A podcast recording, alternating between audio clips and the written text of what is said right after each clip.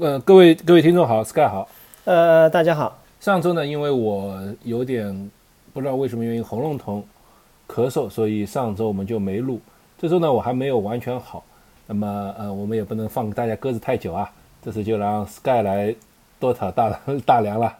呃，Sky，那你先开始吧。啊，大家好啊。呃，这个呃，我先回复一下之前前几期节目我们的一些听众的留言。第一个最近的一期的话，就关于这个呃保健品，呃一些营养补充。那我们看到了一些这个听众留言，就说呃氨糖和褪黑素啊，在欧洲呢，它都可以作为一个保健食品去购买，它不需要一个处方。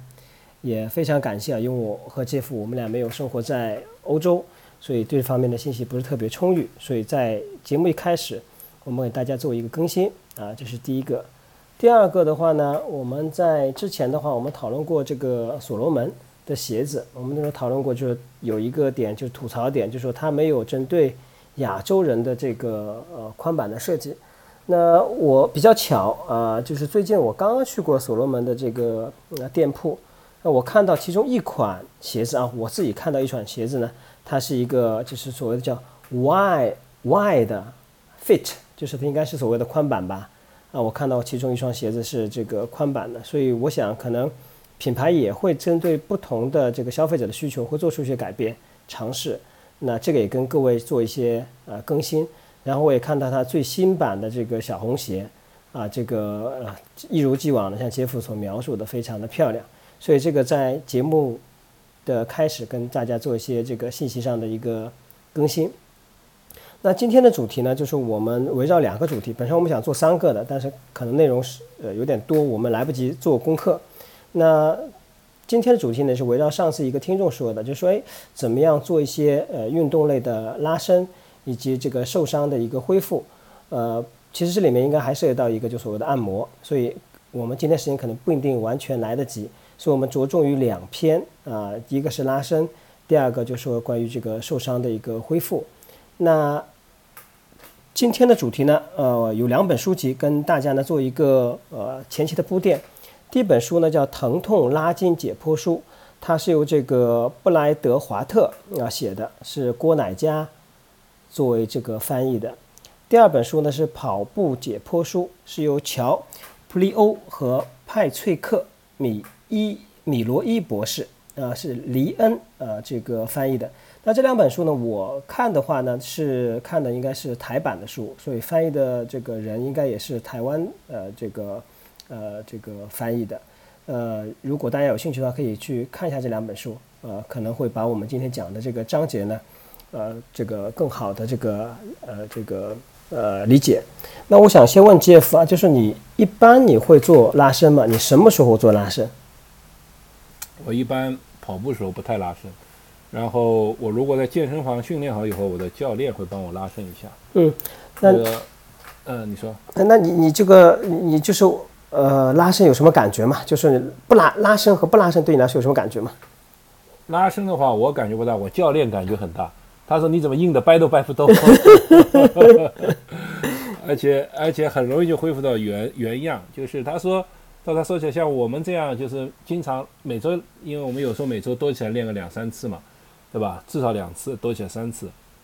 那就其实其实拉的还是蛮多的。那个他说一般人像你这样拉嘛，多多少少会柔软一点。他说两年下来你一点都不柔软的。然后然后他感慨我就是因为我的生理结构问题，就是膝盖啊不是膝盖，就是髋关节这个关节这个窝啊，嗯，可能比较深，嗯，然后我的腿其实是没有没有办法完全像普通人这样打开的，嗯，那个那个就非常难的。这个就是，这是这可能是我的生理结构决定的，因为有些人就是就像那呃，大家想想那解剖图嘛，这个大腿骨在这个膝盖呃，在髋关节里面有个呃有个凹进去地方那个窝一样的这球进去，嗯，但是我这个好像因为这个先天结构关系，这个地方有点受限，嗯，所以所以我一般所以我一般就是说跑步呢，我以前年轻的时候就是这初跑时候我会拉伸一下，现在我也不是太在意，就是如果我有有有有觉得紧了不舒服了。我会滚一滚泡沫轴，然后拉的就觉得不太多。嗯，呃，顺着这个话题啊，杰夫，我记得你很早很早以前推荐过一本书，就是讲那个老年人怎么跑步的。我记得，然后那里那个作者说他好像是从来不拉伸的，对吧？他跑步前和跑步后他从来不拉伸的，跑到一百岁还跑到九十岁，我忘记那本书叫什么名字了。是吗？那个这有可能的。其实呃，我也看过很多资料，有些人是有有很多人是从来不拉伸的，有很多人从来不拉。当然我们没有说每个人都不需要拉伸哈。这个这个就这个其实见见仁见智，就但确实是有很多人不拉伸，也但也有可能是那些不拉伸的人天生天生就不需要拉伸。因为呃，我也看到一个理论啊，我在这里分享，在 Sky 讲那个具体的那个呃比较专业的指导之前，我给大家分享一下，这是我在小也是我在小红书上看到的。是，就是说，他说就是说，你看啊，人的结构是这样的，首先是骨骼，骨骼和骨骼之间其实是没有，就是就像积木一样搭在一起的，没有连接，就是没有那种粘合剂啊，没有什么，其实很松散的，粘在一起的。然后呢，肌肉是等于糊在骨骼上的，就是把这个人的身体撑起来。其实，但是人人怎么能把这个结构维持住呢？靠的是那些肌腱啊，靠的是那些呃经经经脉啊，呃就是经，就应该就是筋嘛，就是那种东西。呃，所以就是筋这些东西啊，就是筋肌腱这些东西，像橡皮筋一样的，像橡皮筋一样的，那个它是把这个筋把人的这个骨架和肌肉紧紧的捆在一起。所以你看，你你就想象一个橡皮筋，你去拉拉一拉，它会松一松，但是时间久了它又回来。所以他说，如果你要，你如果短时间的拉拉一下的话，确实会帮你放松的，就是肌肉啊，就是这些放松拉开了，就是开一条吧。但时间久了呢，它又会慢慢的，因为它的弹性关系，它会慢慢回去的。对吧？不然的话，我们也可以想象嘛，不然一一拉就松，一拉就松，人人一拉拉到后面就就变成？散掉了，散掉了。对，所以它是本身有弹性回来的。所以第一，短期的话呢，拉筋的效果就是拉伸的效果是强的。那长期来说呢，那个你如果真的要维持身体好的体态，身体那个还是要综合来着手，要肌肉，要肌腱，要这样综合再好，那还要花很长一段时间才能慢慢把这个把这个改把这个你的情况改善下来。好了，呃，这个接下来还给 Sky。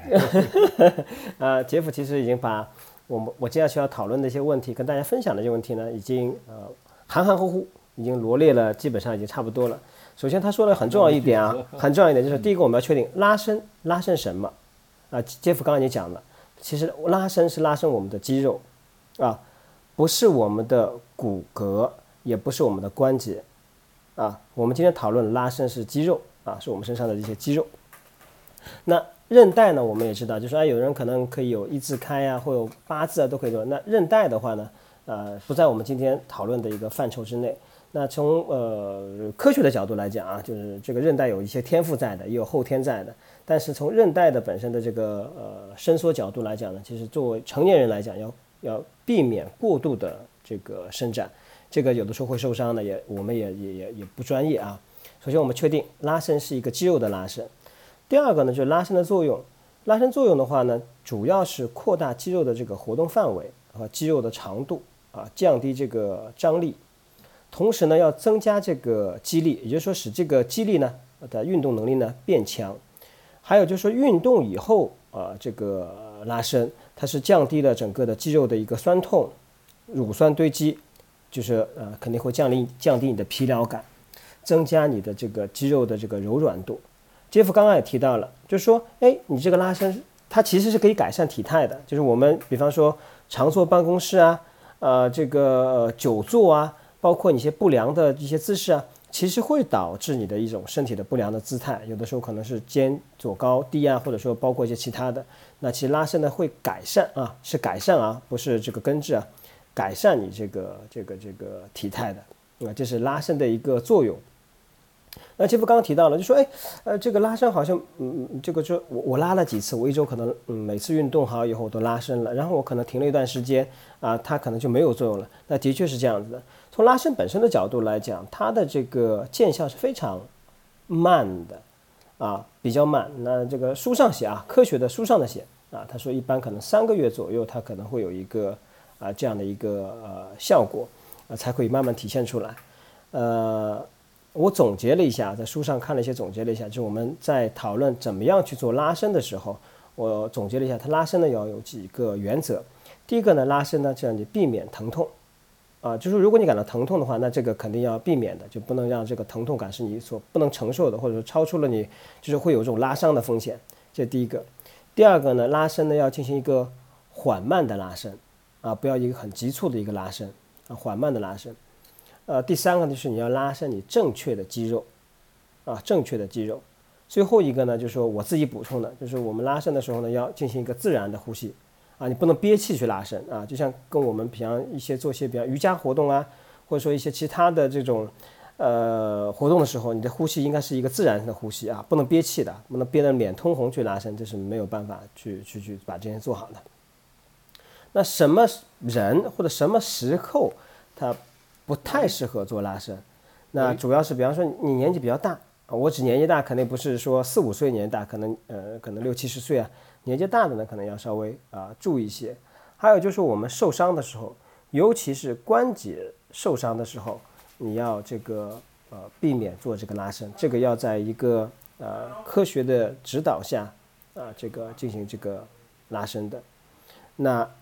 最后一个呢，就是我们一些呃呃女性朋友，可能在生理期的时候要这个呃。避免这个拉伸，那我把这个整个的一个大的一个呃情况跟大家呢进行了一个呃分享。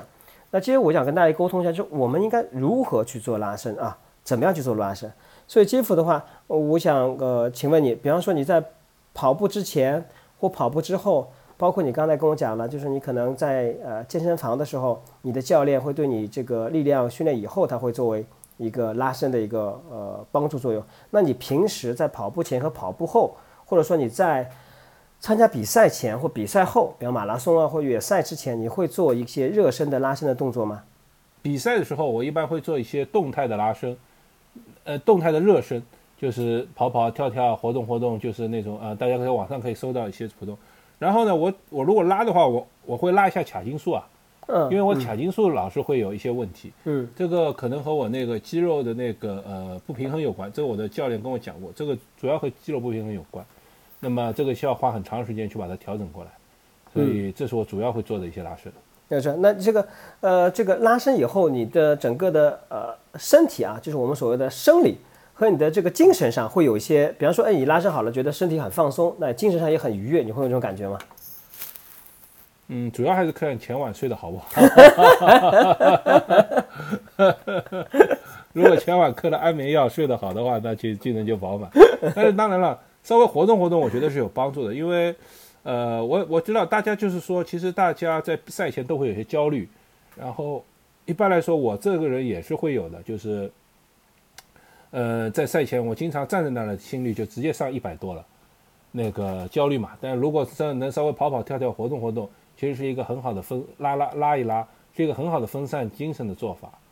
就不不先不谈它它那个身体上的益处啊，身体上肯定是有益处的，让肌肉活动起来，热肌肉热起来，让关节呢准备好分泌更多的关节的那些液，润滑一下。同时呢，就是说呃对心理上的帮助，其实我觉得也非常大。嗯，呃呃，刚刚杰夫讲了，就是他在跑步之前他会做一些动态的拉伸。那这里面的确，呃，这个提到两个问题，第一个是动态的拉伸，第二是静态的拉伸。那现在的呃主流的提倡啊，应该是在呃你开始运动之前，先要先做一个热身。这个热身呢，可能是一个大幅度的一个身体上的一个活动，或者你做一个呃短距离的跑步，比方说可能呃两公里呀或三公里呀这样的一个缓慢的跑步。使自己的身体的整个的肌肉呢热起来，然后呢要做动态的拉伸，而这一点呢，就是说我在呃在在在哪本书，就杰夫也是最近我你推荐我看那本书，就是哪本书里面就说，呃这个这个作者他跑过了那个什么，到到到到非肯尼亚去跑步了，然后到日本去跑步了，所以他在日本的时候，我训练的时候，他发生一个很奇怪的一个情况，就为什么日本的教练呃在跑步之前。他要求运动员去做一个静态的拉伸，但是他在肯尼亚看到时候呢，所有的运动员在跑步之前所做的呃拉伸全部是动态的拉伸。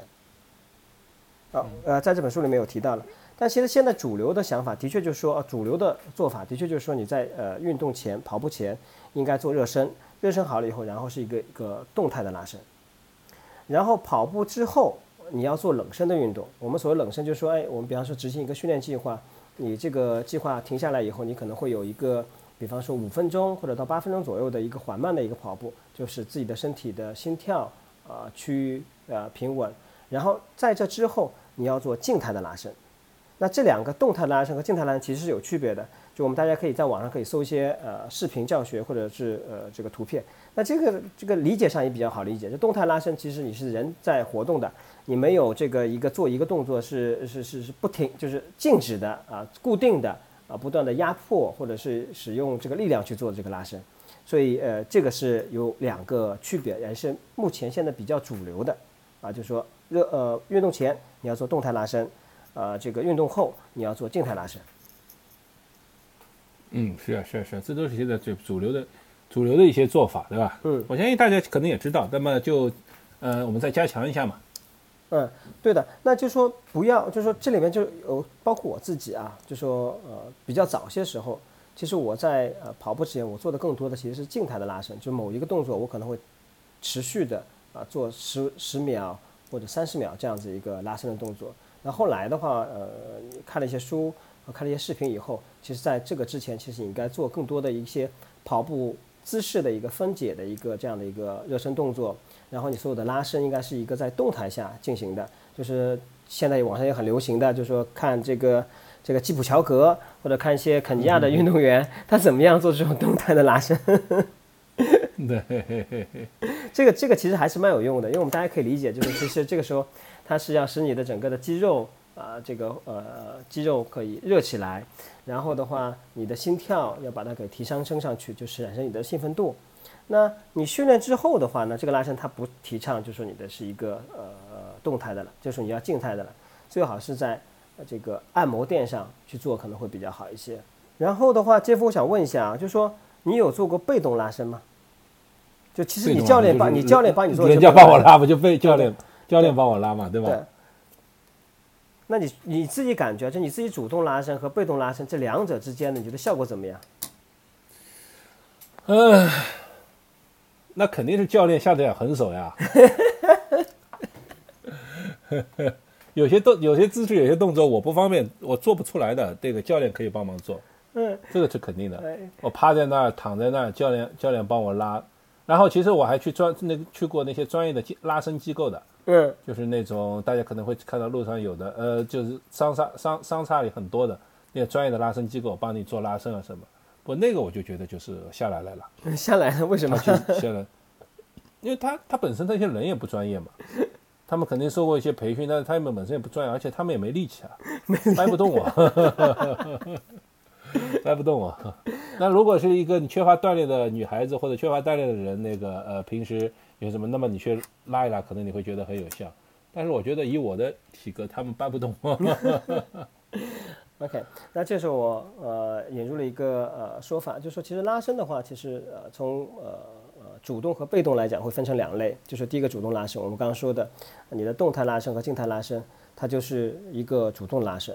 那还有一个被动拉伸，被动拉伸刚刚基夫讲了，呃呃，第一个是教练可以帮你做，第二个的话，其实我们也看到比较多的比赛。比方说，我们看呃一些呃跑步的，或跑步之后的一些职业运动员，他都会有专门的呃这个这个拉伸的人去帮他做拉伸的。还有就说呃一些比方专门的机构，像杰夫刚刚说的，呃可能呃商场里面，比方说在我有我上海有一家叫 Doctor Stretch，啊，它是一个日本的，对对，就那个我去过。哎，对，它是一个专业的一个拉伸的这样的一个机构，呃呃。具体的一个这样的一个数值我说说不准，因为我刚刚继父说了，他说哎，呃呃，教练下得了狠手，所以他会帮你把你整个的拉伸动作做得更加的充分，更加的标准。这就是主动拉伸和被动拉伸一个很大的一个区别。我上次听谁说的，我具体我数字忘记了，就是其实你的被动拉伸肯定要比主动拉伸要好得多，因为很多的呃肌肉可以被拉伸到，可以被深层次的拉伸到。这是这个拉伸人跟我说，我具体忘记了。所以说，这个在我们日常的这个呃跑步训练过程当中，呃，大家可以去尝试一下这种被动拉伸。呃，但是呢，就刚刚跟杰夫讲的，就一定要找到一个相对来讲是比较专业的。你不要不专业的，你本身没问题的，拉发拉发给你拉伤掉了，那这个就比较讨厌了。就是你要找到一个相对说比较专业的机构去拉。如果没有，宁可不去拉啊。这是我跟大家去沟通的。所以外面商业机构那些那些拉伸啊，他其实也很怕把你拉伤的，所以他不敢不敢用很大的力气给你拉的。即使他本身专业，即使他本身有能力，他其实还是会，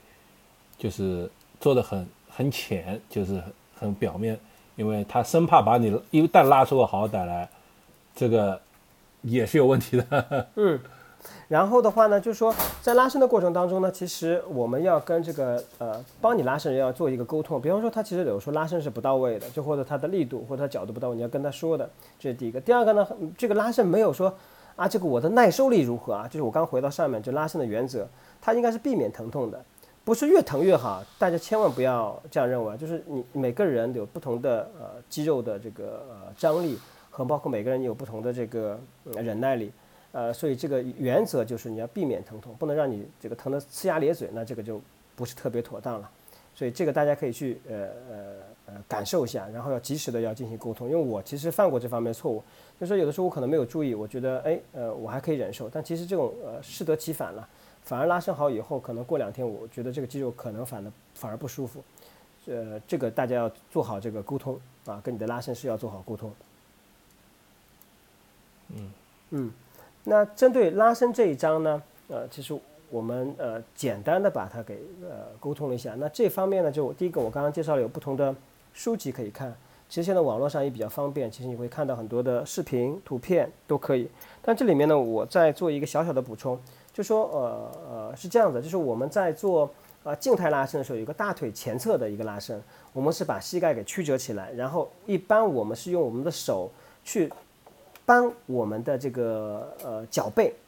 啊起到一个这样的杠杆的作用，但其实现在的很多的这种拉伸的专业的说法，其实这个方法不太被提倡。它的原因是什么？就第一个的话呢，就是说它这样拉的时候呢，会影响到你背部的肌肉，好像是还是髋关节呃胯胯的这部分肌肉，使这个压力会啊变大啊，这是第一部分。第二部分呢，因为前腿的肌肉呢，它是一个呃大肌群。啊，就大肌群，所以它需要的力量比较大。那这样子，我们在搬这个脚背的时候呢，其实呃，因为会呃，它产生一个杠杆效应嘛，其实这个时候会对你的脚踝会产生不适感。所以这个呢，动作呢，现在更加提倡什么？是在瑜伽垫上，瑜伽垫上是一个侧卧的姿势，然后用手去放在你的踝关节的上面上方这个地方。做大腿前侧的肌肉拉伸，那我会只是跟大家探讨一下，并不是说原来我们传统姿势不好，只是这种姿势有的时候可能会带来一些其他的附带的一些不良的影响。啊，在这边跟大家做一个小小的一个知识的一个分享。我补充一下，就是就像刚果教练在给我做，就刚才你说的这个，就是呃腿朝后伸来拉拉着脚背这样拉伸的时候，他其实会垫一个手掌在我的大腿和小腿这个折合的地方，然后再开始给我做拉伸。这样就可以避免了一些你刚才说的弊端，但这个动作自己是没法做的。对的，这个也就是说，刚刚杰夫补充一点，就是说，就是说主动拉伸和被动拉伸，就是在被动拉伸的时候，呃，这个是可以实现的。但是很多大多时候我们呃一般都会做主动拉伸，呃，为什么？第一个，你我没有办法聘请一个说拉伸员或拉伸师在我们身边啊帮我们拉伸，我们一般不是不具，大部分人绝大部分人是不具备这个条件的。第二呢，被动拉伸呢，呃，肯定要花费费用的嘛，对吧？那一般可能要三百五十块钱到四百块钱左右，那就如果我们掌握一个正确的方法，又能保护我们的身体啊，又能可以使我们这个这个身体得到这个恢复啊、康复啊，啊，这个是这一章节啊拉伸这个章节跟各位呢呃进行一个呃简单的一个分享，呃，第二部分的话呢，呃，上次呃一个呃听众也留言就说讨论到受伤的一个恢复，那。说拉伸的话，这个还没有关系。就说呃，杰夫刚刚讲，哎，我们从小红书看来的，我们从书上看来的。但受伤这个恢复呢，的确是的。我只能把我们自己，我自己适用的一些原则，跟大家呢做一些啊分享。但是如果你呃真的受伤了，你肯定是要去专门的医疗机构啊医院啊去看的。所以接下去的内容呢，只是我们大家纯粹分享啊，供您这个一个一个一个思考啊，不作为你的这个受伤以后的一个恢复的一个准则啊。那杰夫，我我就是我要采访你了。你在跑步或者你在举重的过呃，就是练啊健身的过程当中，有受到过什么这个，比方说肌肉上的或者关节上的啊这个伤痛，然后你是怎么样恢复的？这个肯定是有的了，就是说十几年跑步经历里面，这大的伤痛没有，就是没有没有受过任何无法恢复的伤害，就大部分受过伤害呢还是可恢复的。就是呃，比如说那个在早期的膝盖疼啊，然后后来有时候会碰到臀大肌啊，呃这边疼啊，有时候会像髂胫束啊这些东西是常规的。然后上次还碰到过呃，碰到过那个呃，筋足底筋膜炎吧，可能足底筋膜炎或跟腱炎吧，嗯这样也有一个也有一些的。那个呃，我先来分享一下我的经验好吗？嗯，呃，首先呢，就是说我发现，就像像 Sky 说的，首先最好你去找一个专业的人来看一下。这些专业机构呢，就是大家还可以是大众点评上搜得到的。然后我的我我我有我的健身教练呢，他还算学习过这方面，所以比较专业的。就像最近两年，比如说我有时候膝盖疼啊，或换换了以前的话，我会有点抓狂。但他给我按摩一些，其实不是膝盖周围，他首先确认我是没有那个膝盖问题本身问题的，比如说没有积液啊，没有什么那些以后呢，然后他会按摩膝盖周围的一些那个扳机点或者呃肌腱和骨骨骼交交汇的点，这个是要解懂一些解剖学的。那通过按摩这些地方呢，其实是可以极大的缓解膝盖的疼痛的，这个是这个是确实是专业是有帮助的。然后上次呢，就是有一一九年的时候，我去宁海之前，呃，也碰上很严重的髂筋束问题，然后，然后呢，那个呃，我甚至有点怀疑不是髂筋束，当时就觉得膝盖疼了，因为髂筋束严重的时候会你会让你，它是膝盖那个地方嘛，我真的是因为疼痛到我已经觉得就会是是不是那个膝盖出问题了，然后我就去了，去朋友推荐了个体院的那个恢复恢复医生，他给我看一下呢，他觉得我还是其实还是臀中肌偏弱。然后他给我按摩了臀中肌，做了针灸以后呢，他觉得我去比赛没问题。那就延续这个啊，就是说后来我进行健身的时候呢，我的健身教练也跟我说的，他说他观察我呢，他我是臀中肌偏弱，就是臀部这些肌肉偏弱。然后呢，我的右腿啊，然后右腿的大腿内侧的这是叫什么肌来着？缝匠肌还是什么肌偏强？嗯所以这样的里里侧弱强，外侧弱呢，就会拉的就会把腿朝里面拉。把底朝腿朝里面拉呢，就是等于就是增加了那个髂胫束和膝盖摩擦的可能性。所以他说呢，如果我们训练以后呢，经经过比较长期训练，把那个臀中肌练强，那么膝盖会渐渐回到原来的位置呢，这会缓缓解那个髂筋束问题。这这就是一个伤病的一个短期处理和长期处理的事情。然后第三个原则呢，就是说第三个我会用的就是用药了，就是那个呃呃那个呃。用那些什么扶他林啊，或者什么涂一下，然后，但是我一般内服止痛药比较少，我一般都是外用或者红花油啊，或者用那些外用的那些药膏比较多。这到这我说个说个说个笑话哈，有一次有一次我那个呃，我有时候就是很早以前跑步的时候，我我我腿疼嘛，膝盖疼了嘛，我就问我一个同学，是他是医生，嗯，然后我就说他是个中医，他是中医学院毕业的西医哈，中西结合，然后就说他。我又跟他开玩笑，我说按照中医理论，我们要活血化瘀，所以活血化瘀，对吧？这个伤痛多半会，所以我们要要要热敷。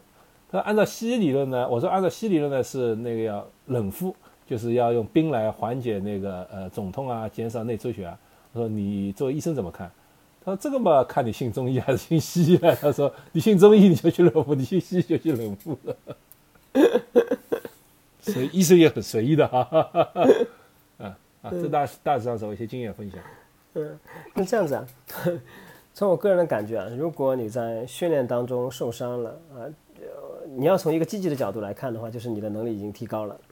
那就为什么我这么理解呢？就是说你已经使你的身体承受不住你的训练了，啊，那证明你的能力是提高了，只是你的肌肉还没有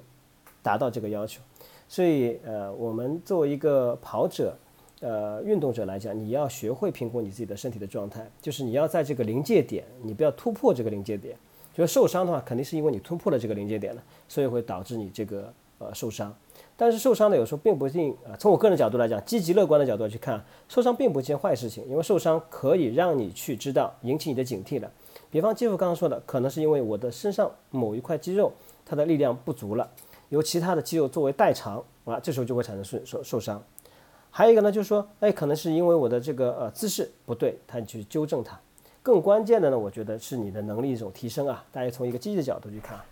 呃，那我个人的话呢，其呃比较幸运，就是我没有受过比较大的这个这个肌肉的拉伤呀或什么样哈。但是我我我其实有有一部分，呃，是因为我跑步呃可能的强度上的太快了，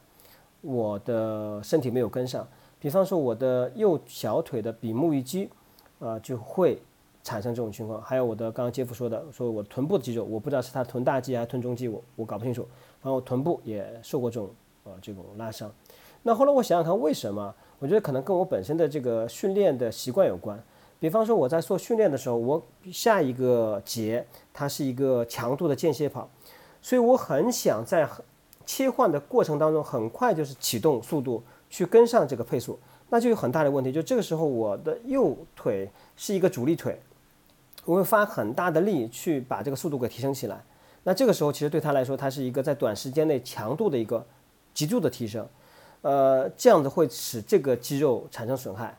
那比方说，我右小腿的这个比目鱼肌，因为这个肌肉很深，它一旦这个拉伤好以后，我自己其实蛮难恢复的。就是我必须要找专业的人去帮我对这块肌肉进行拉伸、进行恢复。我自己做一些其他的拉伸动作是没有办法去做的。那后来的话呢，我就改变了这种习惯，就是当我啊切换章节的时候，我会缓慢的把这个速度提升上来，我不是用一个很快的速度去提升下来。就跟大家做一个呃简单的一个分享。那我臀部的肌肉呢，很简单，就是呃我们大家毕竟做的时间比较长嘛，所以它这块肌肉其实是容易酸疼的，也容易这个这个这个不够强大。然后我我有次不知道怎么搞的，莫名其妙，我跑了十八公里以后，忽然的觉得臀部非常不舒服，那我就及时的停止下来了，就没有继续再去呃把剩下的训练课给完成。那也花了蛮久，花了一周左右的时间，还蛮长的时间去做一个恢复的。所以跟各位分享一下，第一个呢，就是说我觉得这个心态比较好，呃，比较调整好。就是第一个受伤的话，你要有个积极的心态去应对。第二个呢，我们要反思一下，说，呃，我为什么会去受伤？啊，是不是我的姿势不对，或者我肌肉强度不对，或者说我的过于的这样疲劳了？呃，这个我们要进行一个呃反馈的，自己的一个反思的。还有就在此呢，就是我跟大家分享一个原则，所谓叫就是 RICE 原则，大家可能都听到过，就所谓的这个就是大米原则。那这里面就涉及到一个，第一个，当你发生这种情况，第一个我刚刚说了，你要停止你的运动，你不能说，哎，我今天训练课没有完成，或者我今天比赛很重要啊，我可能还差五公里啊，我要继续完成，其实不不应该的，这时候你该马上停止这个运动的，你要重新的评估一下你自己的啊这个身体。第二个呢，就是杰夫刚刚讲了，就是说，哎，从西。方的理论来讲的话，这时候你要进行冰敷的，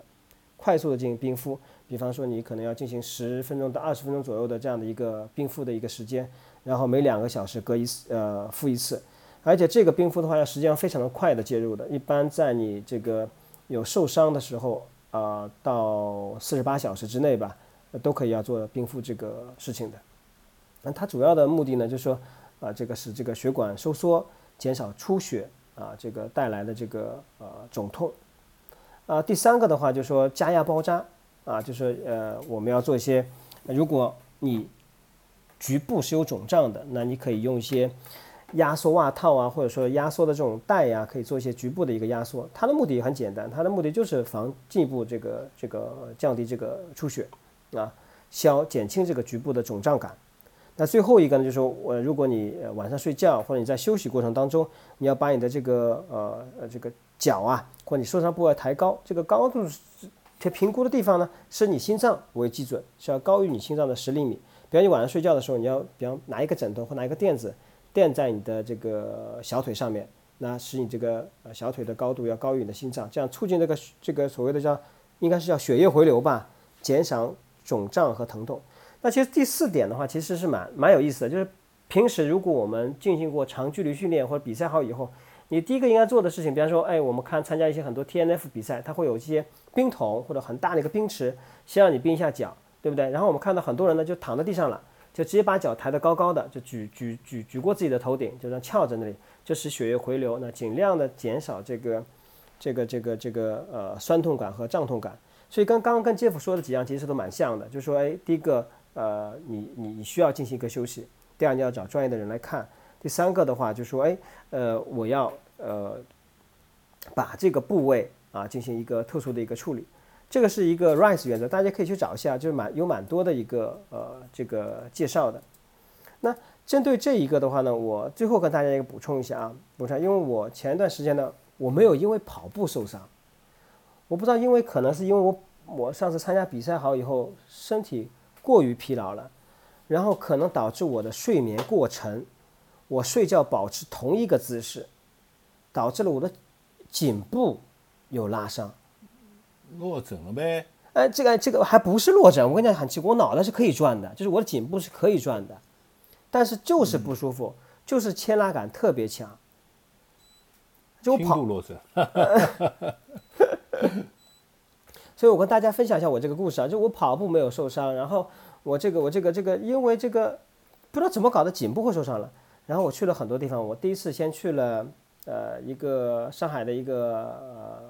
民营的一个医院，然后我去了一个我们单位附近的这个一个三甲医院，然后我去了一个所谓的叫什么什么，刚吉夫讲的可能商业机构的这种拉伸店，最后我去了这个岳阳医院。呃，我跟大家作为一个简单的分享，就是说，在上海的话，如果你发生类似的情况啊，运动的，第一个毫无疑问的要去华山医院，啊，第二个如果你要推拿的，毫无疑问的要去岳阳医院，这是我这次总结下来的，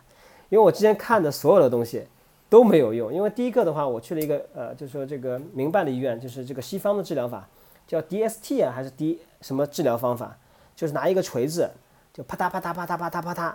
啊，在你身上，呃，这个这个做啊东西，当然先是拍片子啊。那第二个呢，我去了这个这个这个这个三一个三甲医院，他要给我进行那个什么火罐，叫拔火龙罐，还有个针灸。嗯。那因为我从来没有，我从来，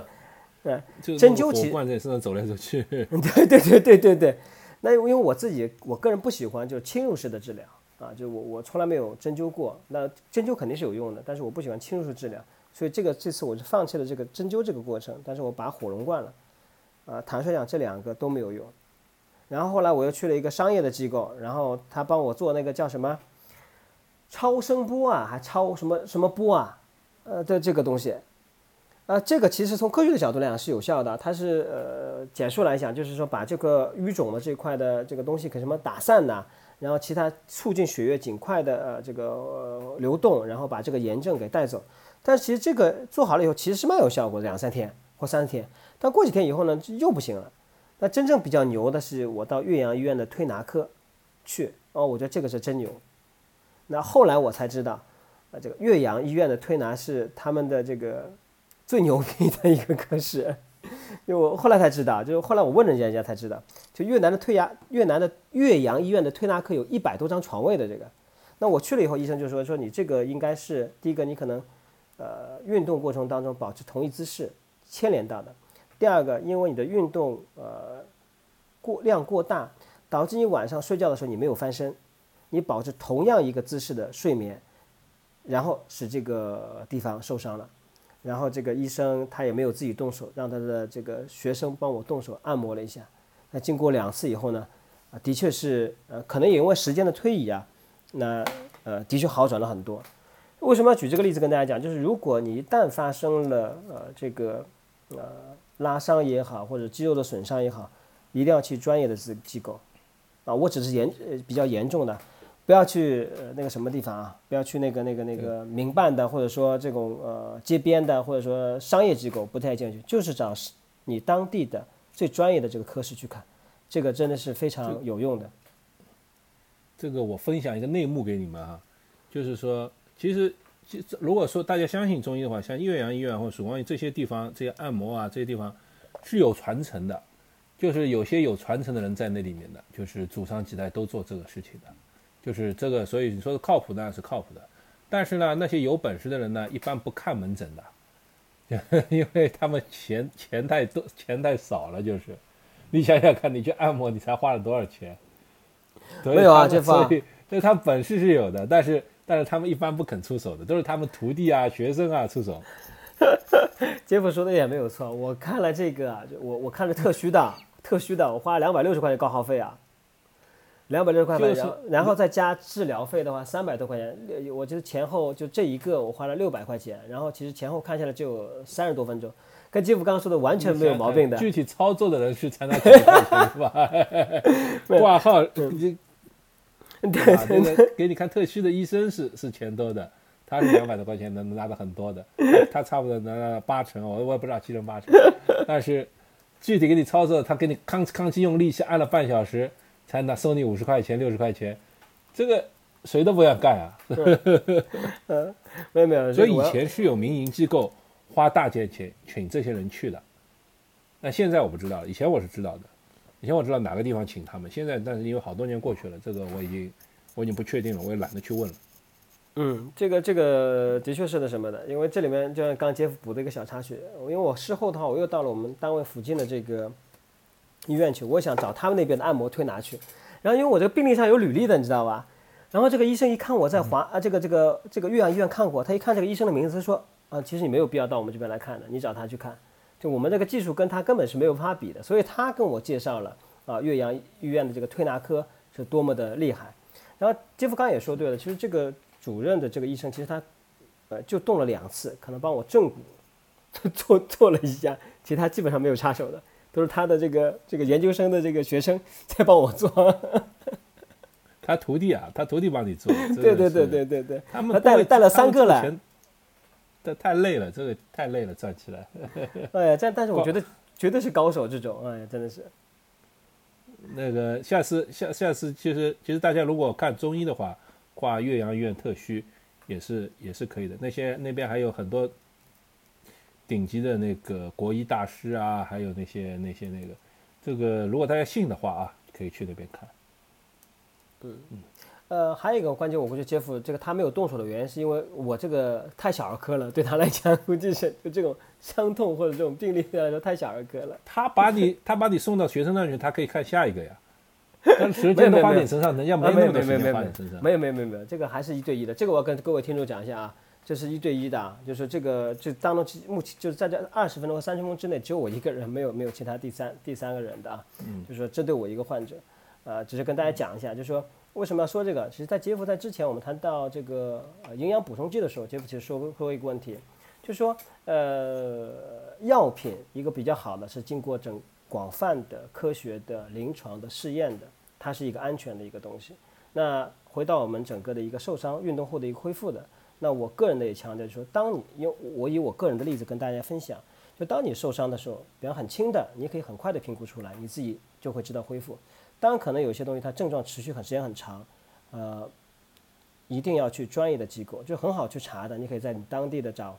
呃，学呃医院呃哪个科室很有名气，呃，它一般的都会有简介的，所以一定要去专业的机构。不要去相信所谓的民间的什么呃大师啊或方法啊这样子，我觉得这个还是这个这个可信度相对来讲呢会稍微低一些。所以跟大家讲了，这第一个，你对自己的一个评估，呃，你如果发生这种受伤的啊，采取这个呃 RICE 原则。当然现在市场上也有种流行叫 PLACE 原则，呃，这个我呃大家反正看了，我觉得还 RICE 原则比较好记啊，对不对？应该分四个步骤去做。然后当你真的受伤了以后，一定要去专业的机构去解决这个问题。呃，这样避免这个这个这个这个你的这个症状啊啊加重，